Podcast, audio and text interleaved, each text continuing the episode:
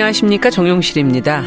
젊은 시절부터 할머니 역할을 하며 이름을 알렸던 일본 배우죠. 지금은 고인이 된 키키키린에게는 폭력적이고 바람기 많은 배우자가 있었습니다. 한 번은 남편이 이혼 소리를 내서 결별할 뻔 했는데 키키키린이 이렇게 말을 했다고 합니다. 이런 상황을 만든 그 사람한테 감사합니다. 그렇게 무책임한 사람이 이혼 서류를 냈다는 건 하나의 진보라고 생각해요. 뭐 조금의 미련도 없어 보이는 재치 있는 그런 소감인데요. 왜인지 키키키리는 그 뒤로도 혼인 상태를 쭉 유지했습니다.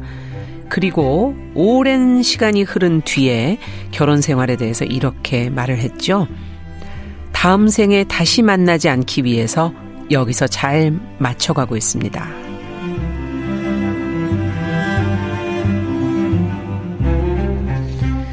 네, 사람의 마음을 들여다보고 길을 찾는 뉴스브런치 부설 심리연구소 뉴부심. 2022년 12월 4일 일요일 문을 열어보겠습니다.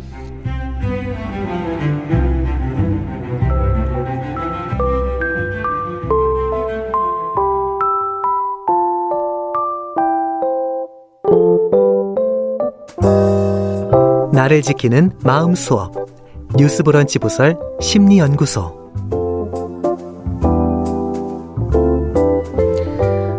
매일 문을 열지 않기 때문에 귀한 일주일에 딱 한 번 운영하는 뉴스 브런치 부서 심리연구소 문을 열었습니다. 자, 우리의 삶과 일상에서 겪는 다양한 상황들 그 속에서 싹 트는 마음을 책, 영화, 심리학적 분석을 통해서 저희가 살펴보고 있는데요. 매주 이 시간 함께 해 주시는 세 분 먼저 인사 나눠보겠습니다. 책을 맡고 있는 남정미 서평가 어서 오십시오. 안녕하세요. 반갑습니다. 남정미 리언입니다. 영화를 담당해 주는 김주영 작가 어서 오세요. 네, 안녕하세요. 자, 그리고 심리 전문가 서울 디지털대 상담 심리학부 이지영 교수님 어서 오십시오. 안녕하세요.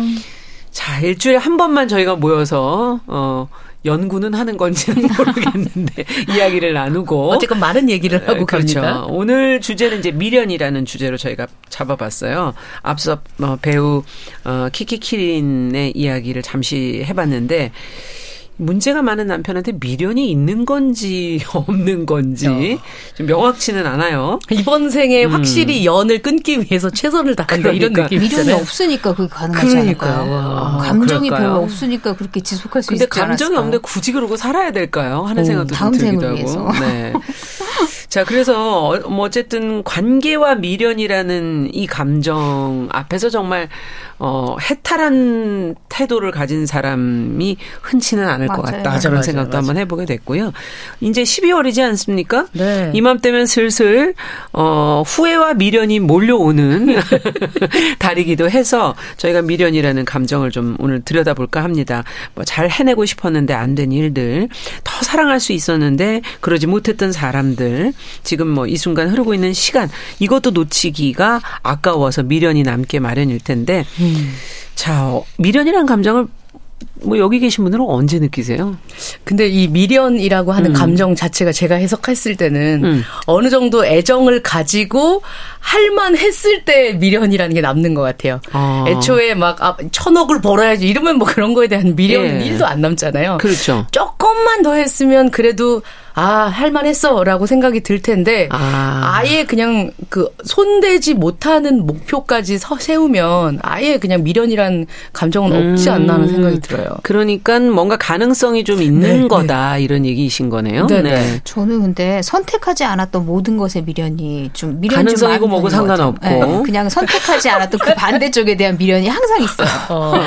그리고 주로 예를 든다면 예를 든다면 어쨌든 대학을 졸업하고 나서 네. 뭐 이제 일에 대해서도 아. 어쨌든 이 길을 갈 것이냐 저 길을 갈 것이냐 여러 가지 선택지가 있잖아요. 근데 그렇죠. 그때 선택하지 않았던 거에 대한 음. 미련들 그리고 그때 누군가 저에게 되게 좋은 제안을 했는데 그때 제가 어리석어서 못 받아들였을 아. 때.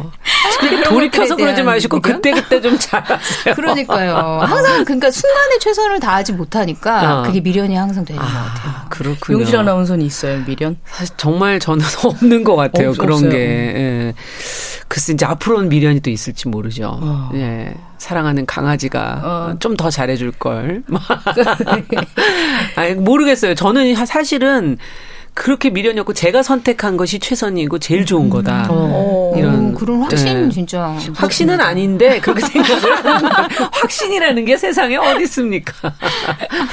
성격마다 또 다르지 않나요? 이렇게 생각이 드네요. 교수님 어떻게 보세요? 미련이라는 어. 게 뭡니까 도대체? 네. 어 저도 미련 주제를 하면서 아 정말 내 얘기다. 저는 미련이 진짜 많은 편이에요. 어. 어.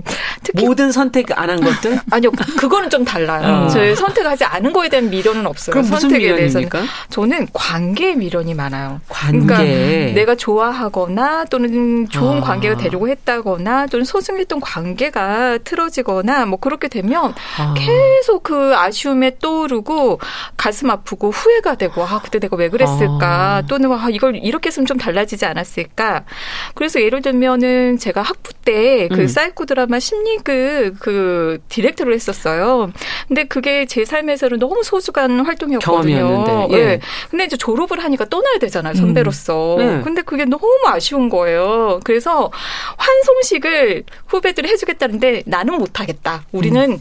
끝난 어. 게 아니다. 우리는 헤어지지 않았다. 정말 미련이 있으셨네. 그렇죠. 거의 예. 유일하게 환송식을 하지 않고 떠난 디렉터 선배. 아. 어, 그 그렇게 된 거죠. 아, 음. 남아있는 사람들의 마음은 생각보다 부담스럽겠네요.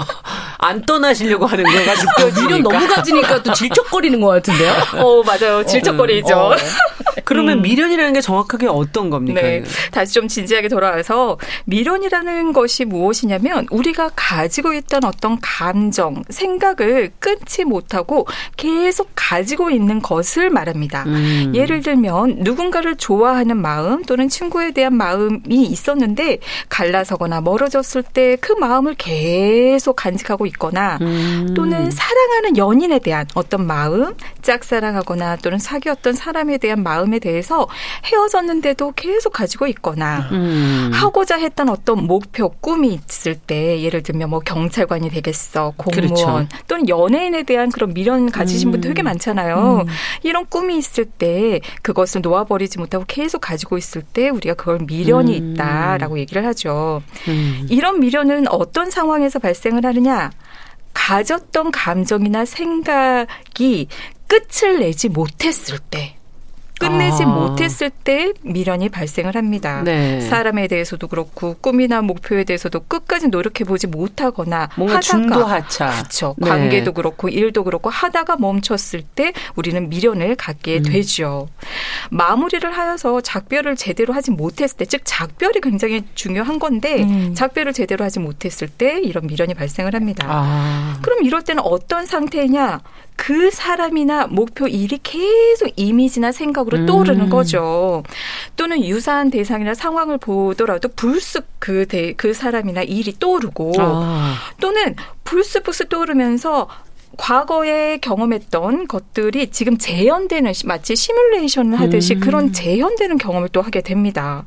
그리고 무엇보다 그 대상인의 일에 대해서 느꼈던 감정이 다시 느껴지면서 서운함, 어. 아쉬움 이런 것들이 강하게 느껴지죠. 음. 또한 미련이 많은 사람의 어떤 상태를 들여다보면 후회가 많아요. 음. 후회. 네. 음. 아. 주 밀접한 감정이군요. 이 네. 미련과 후회는. 네. 네.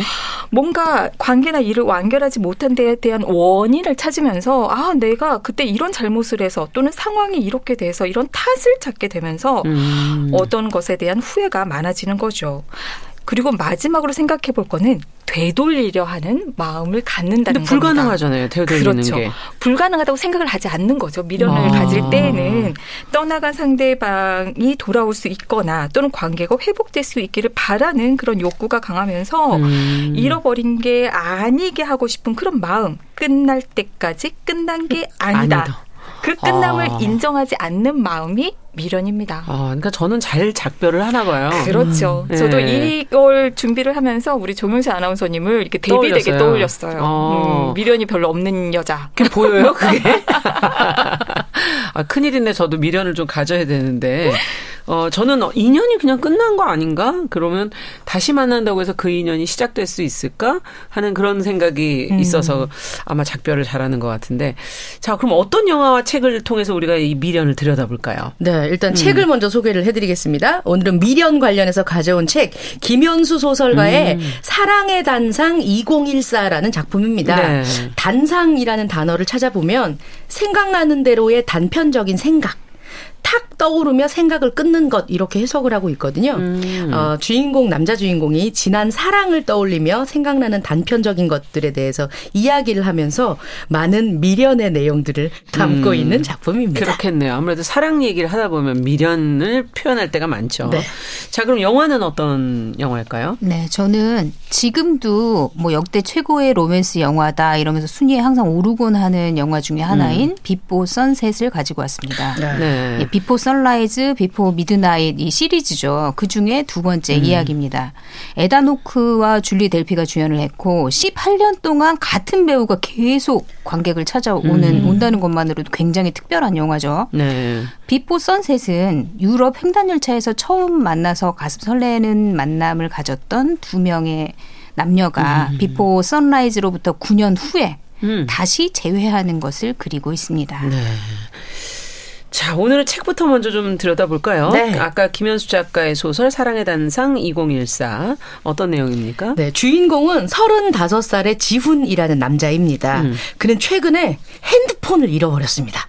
우리도 특히 젊은 친구들 많이 그러지만 음. 이런 일도 많이 겪잖아요. 음. 핸드폰 잃어버리면 지훈은 특히 더 매우 아쉽습니다. 왜 아쉽냐? 음. 아직 약정 약정 기간이 아주 오래 남아 있기 때문입니다. 돈은 계속 내야 되는 거군요. 네, 그렇습니다. 네. 24개월 동안 약정을 이제 약속을 했는데 이 기간을 한 몇 달 안 채웠는데 핸드폰을 잃어버린 거예요. 음.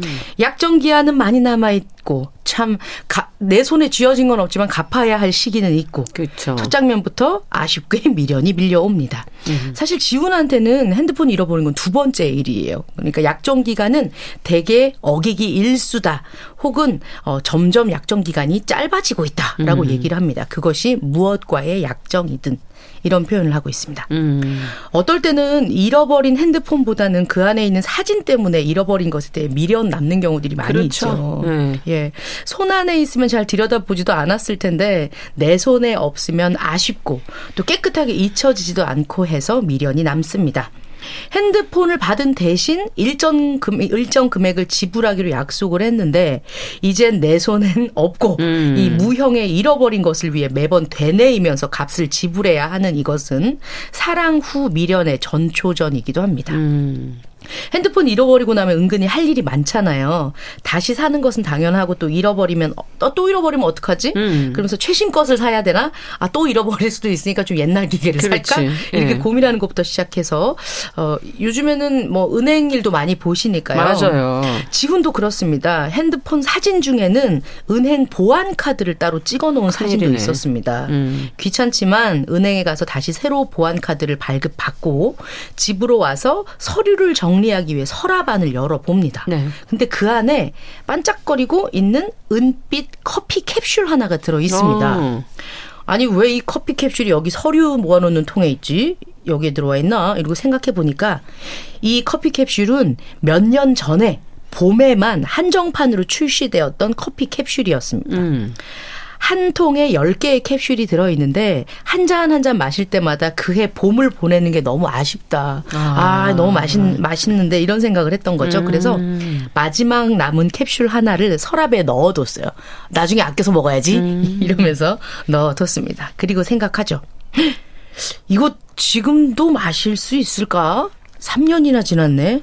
아, 이러면서 이제 찾아봤어요. 음. 제조일자 이후에 1년 안에 먹어야 된다. Best before 이렇게 써 있어요. 음. 최상의 시기는 이미 오래전에 지나가 버렸구나. 음. 그게 어떤 최상의 시기이든. 음. 이러면서 지훈은 중얼거립니다. 그래도 마셔야 되지 않을까? 이 캡슐 안에 3년 전의 봄의 맛이 담겨 있다면 하면서 3년 전에 사랑했었던 리나와의 추억을 떠올리게 되면서 소설은 진행이 됩니다. 네. 지훈이라는 인물이 굉장히 섬세해 보이는데 네. 뭔가 또 좀 안타까운 인물인 것 같기도 하고 예. 흘러간 계절에 그게 또 아쉬워서 커피 캡슐 것 같아요. 저도 네. 항상 그렇게 마지막 걸 남기거든요. 아니 왜 소설 속에 자꾸 나올라 그래요. 그러니까요. 마지막 거 남기고 드시나요 나중에? 나중에 그러면 지훈처럼 또 이제 유통기한 지난 걸 보면은 먹지는 못하죠. 어, 맞아, 맞아. 근데 늘 아쉬워서 모아두고 있어요. 아 모아두고 있어요? 네. 아니, 이사 갈 때 한 번씩 버려요. 어, 이사 갈 때. 네. 어쨌든 어, 그 마음을 아시는 그 네. 김준영 작가 너무 느껴져요. 네. 너무 와닿는다고. 네. 주인공이 또 어떤 거에 미련을 갖습니까? 네, 여행에 미련을 갖습니다. 여행. 코로나 이후에 그런 말씀 많이 하셨을 거예요. 아이고 이렇게 여행을 못 갈 줄 알았다면 그때 갔었어야 됐는데. 맞아요. 그죠? 예, 하늘길이 막힐 줄 알았다면. 음. 지훈이 회사원이기도 하거든요. 같은 회사원들 중에 지난번에 끊어놓고 못 간 여행지에 대해서도 이제 이러쿵저러쿵 사람들이 아. 미련의 얘기를 나눕니다. 사무실에서 이런 얘기가 오갑니다. 어, 선배님, 이거 완전 싸요. 내년 3, 4월 항공편 나왔는데, 오, 이거 완전 싸게 나왔어. 빨리 사세요. 무조건 사세요. 음. 이 가격이면 진짜 싼 거예요. 그런데 말이야, 권대리. 지난 여름에도 early bird로 오키나와 티켓 끊었다고 하지 않았어? 아휴, 그거 평창 프리젠테이션 때문에 취소됐잖아요. 취소하면 수수료도 있지 않아? 아, 있죠. 근데 그 정도야 뭐, 어? 그 정도야 뭐? 어우, 대범한데. 그런 마음으로 있다가 그 정도야 뭐 술 한 잔 사지? 아, 아니에요. 술 한 번만 안 마시면 비행기표 살 수 있다니까요. 아니 권 대리 내가 지금 사업 계획서를 짜다 보니까 권 대리 내년에도 어, 자네는 취소를 선택하는 용단을 내려야 할 것 같아. 바쁘다. 아, 월급에 목매인 노예 인생인데 별 수 있나요? 취소하려면 그때 취소해야죠. 아니 노예 주제에 애당초 비행기표는 왜 끊어? 아직도 꿈이 많이 남아 있거든요. 그렇게 내 꿈의 일부를 타지 못한 비행기에 태워 보내드리는 거예요. 작년에 끊었지만 못 간 내 꿈 여행도 여전히 미련이 남아 있습니다. 재밌네요. 음. 다시 또 이별한 지훈의 입장으로 소설은 돌아옵니다. 지훈은 연인이었던 리나와 함께 자주 갔었던 커피집을 가서 지난 추억들을 떠올립니다. 왜 이제 이별하고 나면 제일 먼저 그 사람과 같이 걸었던 지하철역, 그러니까. 뭐 같이 먹었던 예. 커피숍 이런 생각 나잖아요. 겨울 서귀포의 눈송이, 봄날 통영의 벚꽃, 여름철 경주의 물안개가 얼마나 아름다웠는지 또 얼마나 금세 사라졌는지 여름의 해변에서 둘의 그림자가 길게 드리워질 때까지 저무는 태양을 바라봤었던 일 그리고 그녀가 유난히 좋아했었던 남색 스웨터 이런 것들을 보면 계속해서 미련이 남습니다. 음. 좋은 일들과 나쁜 일들, 하지만 지금은 모두 옛날 이야기가 된 것들이 두서없이 떠오릅니다. 그러면서 생각을 하게 되죠. 모두 옛날 이야기야. 꽃이 지는 건 꽃철이 지났기 때문이다. 네. 근데 지훈의 마음속에 이렇게 미련이 남는 이유는 뭘까요? 뭐 잘해주지 못하고 이별해서일까요? 아니면 노력을 했는데도 불구하고 잘 안 돼서 그렇게 안, 안타깝게 끝나버려서 그런 걸까요? 어, 여기서 보면 그 음. 그 아까 전에 얘기했던 꽃이 지는 건 꽃철이 지났기 때문이다라고 얘기를 하는데 이, 여, 이 이제 소설에서 보면 둘 중에 하나가 용기가 없기 때문이다라고 표현을 아. 하고 있어요. 예, 그러니까 좀 더 오래 끌고 갈 용기가 없거나 예. 아니면 다시 잘해보자라던가 뭐 그런 용기도 없고. 예, 그런 용기 가 없다라고 음. 표현을 하고 있습니다. 네. 어, 이 지훈은 나중에 막 리나네 집을 찾아가요. 아. 근데 리나가 본인이 그렇게 생각해요. 안에 불이 켜져 있는데 안 열어주는구나? 아니면 사람이 없구나? 아. 어, 그런데 처음 찾아갔었던 두 번은 리나가 없어서 차라리 다행이다. 이렇게 표현을 아. 하거든요. 밖에서 두드렸는데 안 열어주면 그것도 비참할 거야. 하는데 그렇죠. 없는 사이에 그 리나의 이렇게 그 띵띵띵띵 이렇게 눌러봐요. 예. 근데 아직 자물쇠가 안 바뀌었다는 사실을 알게, 되니까? 알게 된 거예요. 근데 이제 이 남자는 그렇게 하면서 어, 어, 아직 우리와의 추억을 안 바꾼 건가라고 아. 오해를 하면서 기분 좋게 가거든요. 예. 그러니까 이것 또한 미련 남은 자의 해석이 아닐까 하는 생각이 아. 들어서 살짝 어, 웃 웃었습니다. 네, 웃음이 나고 그러네요. 슬펐어요. 저는 개인적으로 미련이 남는다라는 말에는 아쉬움이라는 상황이 또 기저에 깔려 있지 않나 하는 그렇죠. 생각이 들었습니다. 왜 사람들이 왕년에 잘 나갔을 때 표현할 때 나 때는 말이야. 아, 네, 라떼는 말이야. 예, 예, latte is horse 이렇게 얘기를 하죠. 어, 그 찬란했던 시절은 지금이 아니니까 아쉬운 거잖아요. 지금은 그렇게 찬란하지 음. 않기 때문에 아쉬워하기 때문에 그런 얘기를 합니다. 소 잃고 외양간 고친다 이런 말 할 때도 미련을 품고 있는 말이라고 생각하거든요. 음. 소를 잃기 전에 못 잘해줬구나 하는 아쉬움. 음. 잃기 전에 소를 제값을 받고 판 사람은 또 이런 후회는 안 한단 말이죠. 네. 네. 또물 들어올 때 노져야지 이런 말도 음. 아쉬움이나 미련이 있다고 생각해요. 사람이 잘 되면 최선을 다해야 하는 건데 음. 어, 내가 안 그랬다가 이렇게 됐잖아. 뭐 이런 아쉬운 경험을 해본 사람들이 진심 어린 슬픔을 담아서 우리에게 전해주는 말이 아닌가 하는 생각이 음. 듭니다. 책에는 사랑의 미련이 남는 것에 대해 이렇게 표현을 하고 있습니다. 아, 마음만 없으면 되는데 모든 게 마음의 문제야. 몸은 무죄야. 마음이 유죄지. 사람들이 평생 3천 명의 이름을 접한다고 해요. 이름과 얼굴을 함께 기억하는 사람은 300명 정도인데. 그 중에서 친구라고 우리가 부를 수 있는 사람은 30명 정도이고 맞습니다. 절친으로 꼽을 수 있는 사람은 한 3명 정도밖에 안 된다고 합니다. 이런 얘기를 하면서 지훈이 생각을 합니다. 그렇다면 이 중에 사랑한다고 말할 수 있는 사람은 몇 명이나 될까? 음. 아주 적죠. 그렇죠. 음. 예. 평생 3천 명의 이름을 접한다고 해도 그중 우리가 사랑한다고 말할 수 있는 사람은 언제나 단 한 명뿐일 것이다. 그 단 한 사람이 없어서 사람은 어, 사람의 삶은 외로운 것이다. 어, 이 정도면 왜 이렇게 지훈이 그녀에게 미련을 갖는지 음. 이해가 될 것도 같습니다. 오늘은 애써 연락하지 않는 사이에 이미 끝났음을 알면서도 미련을 갖게 되는 사랑의 이야기 김현수 작가의 사랑의 단상 2014 읽어보았습니다. 네. 한 남성의 미련에 대해서 저희가 좀 느껴보는 그런 시간이었던 것 같네요. 책 뒤로 가면 음. 이게 전체적인 사랑의 어떠한 단상들을 포함하고 있다는 내용들이 또 나와요. 음. 예, 그 부분은 책에서 확인하시면서 같이 아, 느껴보시면 좋겠습니다. 자, 그럼 노래 한 곡 듣고 이 관련된 얘기는 조금 뒤에 이어가 보도록 하죠. 네, 신촌 브루스의 노래 듣고 오겠습니다. 아쉬움.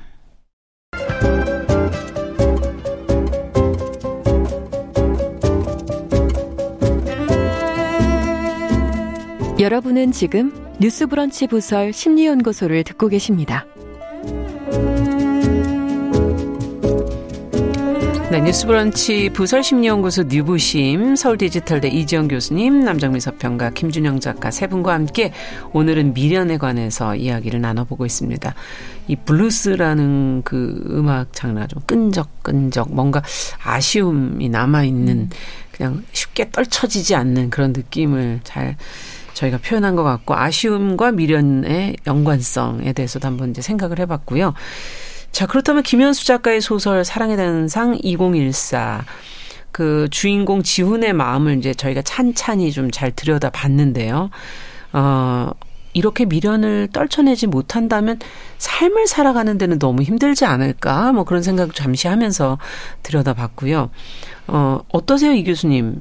이렇게 미련이 많고 이것을 떨쳐내지 못한다면 어떤 문제가 생길까요? 네. 우리가 먼저 미련이 왜 발생하느냐를 생각을 해보면 모든 현상은 그것이 감정이든 생각이든 음. 행동이든 하려던 것을 계속 하려는 속성이 있어요. 그렇죠. 그래서 마무리를 짓고자 하는 경향이 있고 는 거죠. 음. 그래서 마무리를 짓지 못하면 미해결 과제로 남아서 계속 마무리를 짓고자 맴돌게 되는데 그것이 미련인 거죠. 음. 한마디로 미련은 끝을 내지 않으니 새로운 시작을 할 수 없어 힘들고 음. 과거에 머물러 있으니 현재에 있지 못하기에 힘든 거죠. 음. 그럼 어떠한 문제들이 발생할 수가 있느냐? 인간의 마음 그리고 어디에 쓰는 주의 에너지는 한정되어 있는데 그렇죠. 그걸 그때그때 사용하며 살아가잖아요. 근데 첫 번째로 주의 집중이 곤란한 거죠. 집중 능력이 떨어지는 거예요. 음. 불쑥불쑥 미련이 남는 대상이나 일이 떠오르니까 현재 마주하고 있는 일이나 아. 앞에 있는 사람에게 음. 최선을 다하지 못하게 맞아요. 되는군요. 어. 자식들도 그렇고 함께하는 동료도 그렇고 연인도 그렇고 음. 온전히 마음을 줄 수가 없으니 일단 일의 능률은 떨어질 거고 또 함께하는 사람을 에게 충실하지 못하고 있는 그 대로 바라보지 음. 못하게 되는 거죠. 그 사람이 아내이든 연인이든 음. 두 번째로 생각해 볼 거는 현재의 경험에 만족을 잘하지 못해요. 아. 욕구 불만족의 상태가 이어지는 거죠. 과거 좋았던 기억 감정이 떠오르니까 그것과 비교가 되어서 지금 마주하고 있는 현재 경험이 평가절하가 되는 거죠. 음. 좋지 않은 것처럼. 그래서 불만족스럽고 행복하지 않습니다. 세 번째로 생각할 거는 어떤 어, 대상에 대해서 생각을 할 때 왜곡하고 오해하는 그런 경향이 나타나요. 음. 왜냐하면 과거의 생각이나 감정에 입각해서 반응을 하기 때문에 현재의 경험을 그대로 보지 못해서 미련에 부응하는 방식으로 왜곡하고 방어적으로 음. 지각하고 처리하는 거죠. 어허. 예를 들면 영 그 뭐 영화 이제 곧 얘기가 되겠지만 내 안에는 진실한 내 사랑이 아닐 거야. 음. 그래서 이전 사랑이 완결되었어야 해.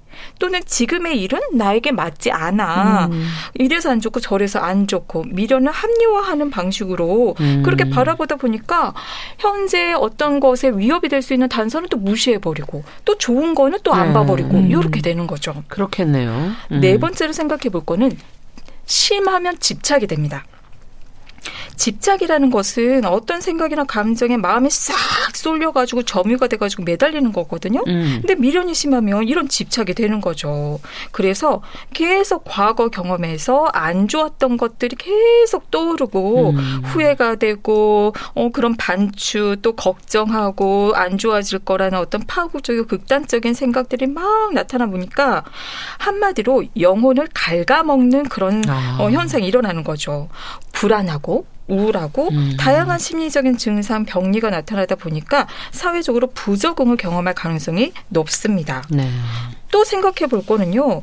미련이 심하면 이 충족되지 못한 욕구를 계속 충족시키려 하면서 폭력 문제로 이어질 수 있어요. 음. 음. 잘못된 상황에 대해서 탓을 돌리면서 외부의 탓을 돌리면 이제 화가 나잖아요. 네. 그리고 공격성이 따라오면서 그 대상에게 괜히 화풀이를 하고 공격으로 음. 갈 수가 있는 거죠. 또 끝내지를 못하고 원래로 되돌릴 거야. 좋았던 음. 그런 인연, 일로 돌아갈 거야. 이러면서 집착하고 스토킹, 데이트 폭력까지 이어질 수 음. 있습니다. 그래서 사실은 데이트 폭력에 대한 연구들을 보면 이런 미련 집착이랑 관련이 아. 높아요. 이런 성격일 경우에 네, 더 가능성이 높다는 맞아요. 거군요. 네. 놓아버리지 못하니까 끝난 게 아니라고. 음. 그리고 대인 관계도 생각을 해보면요. 우리가 관계라는 게 사실 음. 기대하고 실망하고 이렇게 갈등의 연속이잖아요. 그렇죠. 네. 그러면서 관계 상황은 계속 변하고 흘러가는데 본인만 과거에 멈춰 있어 버리니까 음. 어 관계가 어긋나는 거죠. 또 미련이 많으니까 이 자연스러운 관계의 흐름을 역행하면서 관계 부담을 줄 수가 있죠. 음. 우리가 부담스럽고 불편하면 음. 피하잖아요. 음. 어 또한 과거 좋았던 것에 매달리면서 관계에 만족하지 못하니 대인 관계에 여러 가지 어려움이 발생을 할 수 있습니다. 음. 그리고 마지막으로 중독에 빠질 수 있어요. 아. 특히 관계 중독 같이. 네. 네. 야 여러 가지 문제가 무섭네요. 네, 갑자기 끝으로 가니까 미련이 많다고 그랬는데 갑자기 너무 무서워지네요. 제 옆에 앉아 있는 제가 무섭네요. 걱정하지 마세요. 관계에는 그닥 미련이 없어요. 아, 그럼 다행입니다. 음. 자, 그러면 이제 영화 얘기로 가보도록 하죠. 네. 비포 선셋. 좀 설명을 해 주시죠. 네, 그 비포 선라이즈라고 굉장히 유명한 영화잖아요. 네. 그 끝이 어떻게 됐는지 기억하세요? 기억이 안 나네요. 다시 보자 그러고 끝났어요. 그렇죠. 네, 다시 보자. 음. 그러니까 주인공 셀린느와 제시가 꿈 같은 하룻밤을 보내고 6개월 후에 다시 만나자 이러면서 헤어지거든요. 네. 그리고 비포 선셋은 9년 후의 이야기입니다. 6개월 후에 두 사람 약속은 당연히 어긋났습니다. 음. 그러다 이제 서로를 잊고 살아가던 셀린느와 제시가 세월이 흐른 후에 다시 파리에서 만나게 되는 거죠. 네. 사실 이제 그 시절에 그때 아름다웠던 이야기를 제시가 소설로 써서 베스트셀러 작가가 됐어요. 음. 그래서 기자들과 낭독회를 파리에서 하게 되거든요. 근데 그 네. 그 파리의 서점이 저희도 여행 많이 가는 셰익스피어 앤드 컴퍼니 서점이라고 굉장히 유명한, 유명한 네. 서점이죠. 가방 많이 들고 다니더라고요. 그렇죠. 네. 네. 근데 영화에서는 굉장히 그냥 작은 서점으로 나와요. 음. 근데 그 서점에 서른 둘이 된 셀린느가 찾아옵니다. 그렇게 해서 어. 이제 둘의 두 번째 이야기가 시작되거든요. 네. 그러니까 영화 속에서 제시가 그 사인회 오프닝 기자 회견에서 이런 말을 해요. 그러니까 주인공의 마음을 대변하는 거죠. 음. 좋은 직장, 좋은 아내, 모든 걸 가졌지만 그에겐 모든 게 무의미할 뿐입니다. 행복은 소유가 아닌 행동 속에 있죠라고 근데 사실 그게 딱 지금의 제시의 마음을 대변하는 어떤 것이거든요. 음. 제시는 이제 셀린드를 만나고 나서 이미 이제 결혼해서 네 살 아들이 있다고 말을 하고 그런데 이제 부부 생활이 좀 원만하지 않고 아내와 함께 있을 때 셀린드 만날 때처럼 설레는 감정을 느끼지 못한다 이렇게 고백을 하거든요. 음. 근데 사실 이 영화가 그 에다노크가 직접 각본에 참여를 했어요. 그래서 음. 이 영화 보면서 대사들이 에다노크의 실제 생활을 좀 담고 있다라는 얘기가 많거든요. 그러니까 어. 그 당시에 에다노크가 아내인 배우 우마 서먼하고 이제 약간 불화를 겪다가 영화 개봉하고 나서 1년 지난 다음에 이혼을 해요. 정식으로. 이혼할 수밖에 없겠네요. 이런 그 그렇죠. 대본을 썼으니까. 그런 마음들이 좀 녹아 있다고 네. 보시면 돼요. 음. 네, 그리고 셀린느는 일도 굉장히 열심히 하고 삶도 굉장히 열심히 사는 환경 운동가로 변신해 있어요. 아.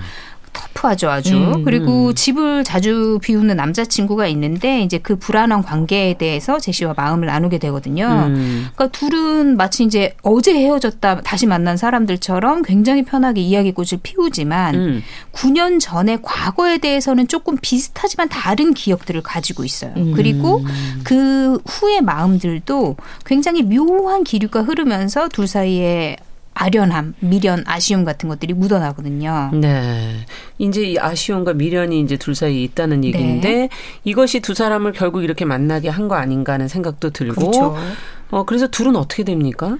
그러니까 사실 둘이 어긋났던 이유에 대해서도 이제 점점 얘기를 하다가 진실이 음. 들어가 나거든요. 뭡니까? 처음 제외했을 때 제시는 실린나한테 얘기해요. 9년 전 약속 장소에 자기도 안 나갔다. 너도 음. 안 나왔지? 이렇게 얘기를 하거든요. 근데 음. 사실 제시는 그 장소에 갔었어요. 음. 6개월 후에 기차역에 가고 3일이나 셀린느를 기다렸거든요. 거기서. 그렇죠. 근데 셀린느가 그때 이제 굉장히 사랑하는 할머니의 장례식이었던 거예요. 그래서 음. 비엔나로 갈 수가 없는 상황이었고 그래서 어긋나게 된 거예요. 근데 사실 두 사람은 비포 선라이즈 마지막에서 그러니까 그 본인들의 사랑이 굉장히 상투적인 것이 될까봐 연락처도 교환하지 않았어요.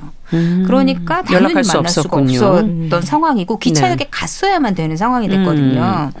근데 어쨌든 이렇게 둘은 이제 진심을 털어놓으면서 9년 전처럼 이제 비엔나에서 막 거리들을 돌아다니면서 얘기들을 했잖아요. 이번에는 음. 이제 파리의 골목과 카페들을 걷고 센강에 이제 유람선을 타면서 9년 동안 어쨌든 둘 사이가 둘이 없는 공백이 길었잖아요. 음.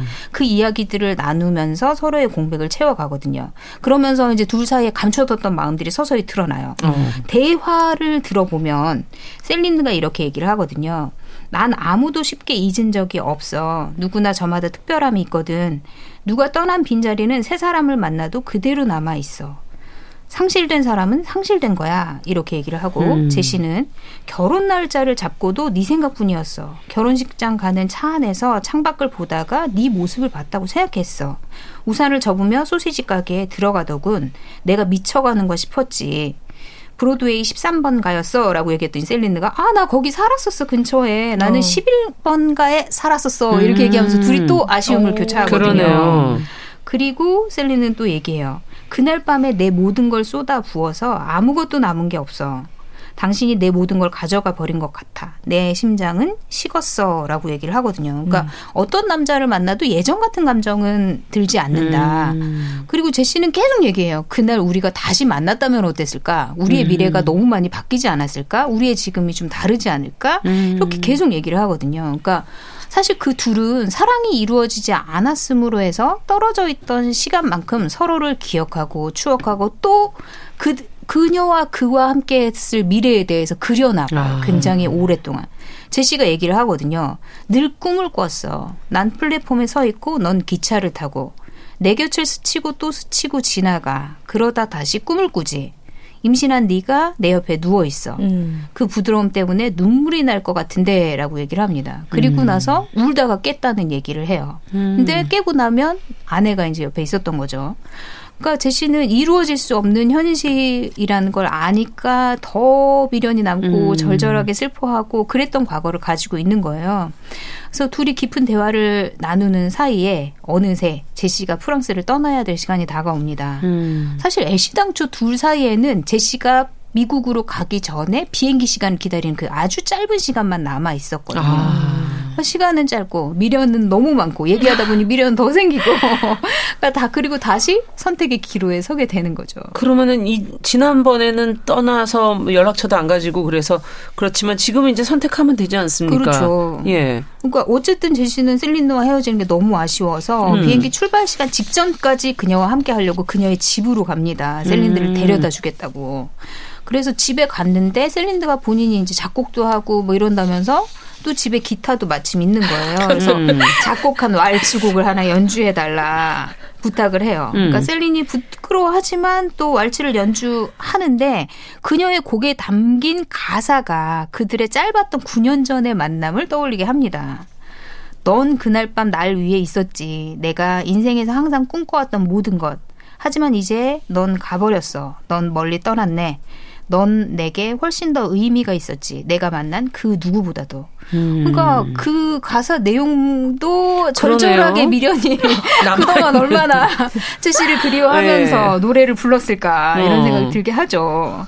그리고 연주가 끝난 이후에 제시가 오디오에 셀린느가 좋아한다는 니나 시몬의 CD를 넣고 재생을 해요. 그게 Just in Time이라는 곡이거든요. 음. 그리고 둘은 이제 음악에 맞춰 춤을 추기 시작하거든요. 그래서 비행기 출발 시간이 다가오는데도 계속 춤을 춰요. 그러니까 음. 셀린이 얘기해요. 당신 비행기를 놓칠지도 몰라요. 라고 하니까 제시가 알고 있다. 이렇게 얘기를 하거든요. 음. 그리고 그러니까 끝까지 헤어지지 못한, 헤어지기 싫은 그 마음들이 절절하고 그 니나 시몬의 노래 Just in Time Time이 가사를 보면 저는 지금 흔들리고 있다. 거의 뭐 방황하는 음. 방황하고 있다. 그런데 당신이 나타났다. 나는 더 이상 흔들리지 않는다. 나는 길을 찾았다. 이런 내용이거든요. 음. 그래서 사실은 굉장히 의미 있는 그렇죠. 곡이네요. 그래서 음. 결말은 어떻게 될지를 상상이 되는 Night을 가봐야죠. 세 번째 Before Midnight. 네. 자, 긴 시간을 두고 Before 시리즈가 이어진 걸 보면은 감독이 어쨌든 어, 이 연작을 이어가겠다는 감독의 미련도 그 그렇죠. 그 안에 배우들도 사실 예, 포함되어 있는 게 아닌가 하는 생각도 드는데 자, 어쨌든 우리 같은 평범한 사람들이 일상에서 미련을 어떻게 해야 털어낼 수 있을지 어떻게 보십니까, 교수님? 네. 일단 무엇이 미련을 만드는가를 한번 생각을 해봤어요. 근데 여러 가지 요인들이 있는데 하나 생각해 볼 거는 자기 정체감이 분명하지 않을 때 음. 내가 어떤 사람인지 자기 개념이 명확하지 않을 때요. 어떤 과거에 좋았던 관계나 경험이 내가 누구인지를 확인시켜주고 채워지는 경험으로 굉장히 크게 받아들여지는 거예요. 음. 의미가 굉장히 크게 부여가 되는 거죠. 그러네요. 그러다 보니까 좋았던 경험 과 일이 틀어지게 되었을 때 내 존재감이 흔들리는 듯한 그런 경험으로 받아들여지니 음. 내가 별 볼 일 없는 사람인 것 같고 사랑받을 만한 사람이 아닌 것 같고 뭔가 되게 큰 걸 놓친 것 같고 그러다 보니 미련이 많아집니다. 음. 또두 번째 생각해 볼 거는 결핍이에요. 사실 여러 가지 만족, 욕구가 충족되지 않은 그런 상태로 오래 살다 보면은 어떤 욕구가 충족되는 뭔가 이렇게 설레고 흥분된 경험, 음. 만족스러운 경험을 하면 그게 너무 달콤하잖아요. 음, 그러니 그게 귀하고 그걸 기대하고 연연하게 되는 거죠. 현재는 불만족스럽지만 그 예전에 그 순간처럼 그 만족스러움을 경험할 수 있을지 몰라라는 생각에 포기하지 못하고 음. 미련을 못 버리는 경향 어, 못 버리는 것입니다. 또 생각해 볼게요. 융통성이 좀 부족한 분들이 계세요. 음. 그리고 좀 완벽주의적인 그런 강박적인 성향이 있는 분들이 이런 미련이 많을 가 능성이 높습니다. 음. 그래서 관계가 멀어지거나 일이 잘 되지 않으면 그걸 어떤 거절이나 나의 어떤 완벽해야 되는 그런 것에 오점을 주는 그런 음. 부정 부정적인 평가로 받아들여지기 때문에 버리기가 어려운 거죠. 놓아버리기가. 또 생각해 볼게요. 아까 정영세 아나운서님과 네. 또 대비될 수 있을 건데 환상이 많은 사람들이 있어요. 음. 저도 조금 환상이 많은 음. 사람이거든요. 아. 이상적인 사람. 꿈이 머릿속에서. 영화를 그리시는. 그렇죠. 네. 꿈, 사랑, 일에 대한 어떤 어. 판타지, 환상이 많은 사람들은 또 결혼 생활에 대해서도 환상이 많으신 분들이 미련도 아. 많아요. 그래서 어떤 좋았던 것에 대한 그 미련을 버리지 못하는 거죠. 아. 그리고 어, 우리가 애착으로 또 볼 수가 있는데 관계가 불안정한 관계 애착이 미련에 영향을 줍니다. 쉽게 얘기해서 어떤 대상이 잘해주고 좋았던 그런 순간을 또 주고 근데 또 음. 갑작스럽게 음. 화를 내는 거예요. 그러니까 달콤한 순간과 그다음에 화를 내는 그런 부정적인 순간이 맞아요. 예. 그 순간이 공존하게 되면 관계에서 언젠가는 그 좋았던 순간이 올지 모른다는 생각에서 이게 관계에 매달리면서 비록 지금은 안 좋았지만 다시 경험할 수 있을 거라는 미련을 음. 갖게 됩니다. 그러면 어떻게 미련을 떨쳐낼 수 있느냐? 네. 먼저요, 우리가 제가 이렇게 방송하면서 굉장히 중요한 게 내가 어떤 사람인지 들여다보는 게참 음. 중요한 것 같아요. 네. 내 자기 개념, 자기 정체감을 분명히 하는 작업, 그 시간을 가져보세요. 음. 내가 어떤 사람인지 분명하고 안정감 있게 만드는 과정이 중요한 거죠. 네. 그래서 팁을 드리자면 우리가 자존감이라고 하는 거는 어떤 일을 경험하든 하지 않든 달라지지 않아요. 음. 근데 자꾸만 그것과 연결 짓는 거죠. 그래서 스스로에게 되뇌어 보세요. 그 어떤 일도 내 자존감에 영향을 미칠 수 없어. 음. 나는 여전히 소중하고 괜찮은 음. 사람이야. 이게 미련을 떨쳐내는데 도움이 되고요. 또 두 번째로 방법은 내 주의와 에너지를 현재에 있도록 하는 노력이 필요합니다.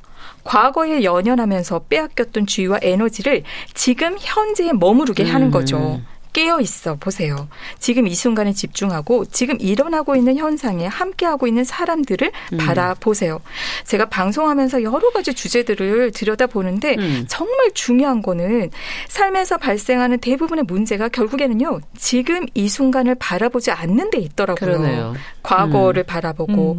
갖고 있는 것을 보지 못하고 음. 없는 것을 바라보고 미래를 바라보는 데에서 있더라고요. 그리고 현재를 봤는데 흘러가는 것, 돌이킬 수 없는 거라면 음. 끝난 것이라면 이미 지나간 것이라면 그걸 인정해 보시는 겁니다. 음. 작별하는 작업이 필요한 거죠. 네. 미련은 완결되지 않은 관계이고 경험에 연연하는 거니 완결하려는 그런 동기가 있어서 그 완결 작업을 해보는 거예요. 완결 작업은 그 관계나 경험에 대한 어떤 감정 을 충분히 안전하게 표현해서 해소하는 작업이 먼저 필요합니다. 네. 슬펐다면 슬퍼하세요. 화가 났다면 화를 내보고 네. 미안하다면 미안하다고 말을 해보고 음. 누구에게 안전한 어떤 사람 또는 혼자 한번 외쳐보기도 하고요. 미안해, 그리워 또는 음. 글로 작업을 해보시기도 하고요. 그리고 필요한 것이 이것과 관련해서 이 경험을 이해하는 작업이 필요합니다. 음. 한 번에 소화가 안 될 수 있어요. 근데 아, 계속 소화를 시키는 작업이 필요한 거죠. 네. 왜 그렇게 흘러갔는지, 왜 그렇게 끝났는지 충분히 씹으면서 받아들일 수 있게 됩니다. 음. 그리고 소화를 했다면 그 이해한 바를 큰 소리로 말을 해보세요. 음. 그리고 이미 지나간 거야. 끝났어. 다시 오지 않아. 라고 스스로에게 말을 해보세요. 네. 두 눈 뜨고 현재를 바라보면서 인정하는 작업, 소화하는 작업이 음. 필요합니다. 음. 그럼 마지막으로 어떻게 미련을 떨쳐낼 수 있냐고요? 해봐야죠. 비행기 떠나 보내야죠. 음. 네, 비행기 보내보고 한번 계속 만남을 이어가 본다면 음. 미련을 덜 가질 수 있지 않을까 싶습니다. 네. 정말 이렇게 곱씹어서 과거를 생각해 보면 저는 아 이렇게 헤어질 수밖에 없었구나 하는 이유가 눈에 보이는. 네. 잘 헤어졌구나. 잘 헤어졌구나. 그때 안 헤어졌으면 큰일 날 뻔했네. 이런 생각이 들기도 맞아, 하는데. 맞아. 현명했구나.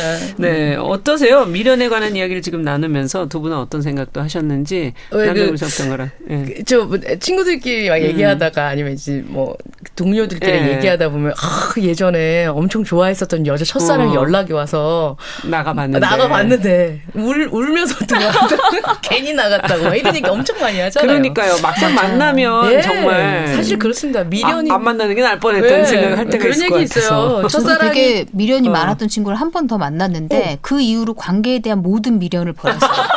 다시 만나봐야 아니, 그분이 어땠는데 네, 큰 충격을 줬군요. 아니요 전혀 뭐 외모가 변하거나 뭐가 변하지 않았는데 음. 확인했죠. 나와 음. 얘가 맞지 않는다. 아, 네. 그러니까 아닌 건 아닌 음, 거니까. 그래 맞아요. 네. 또 헤어지겠구나.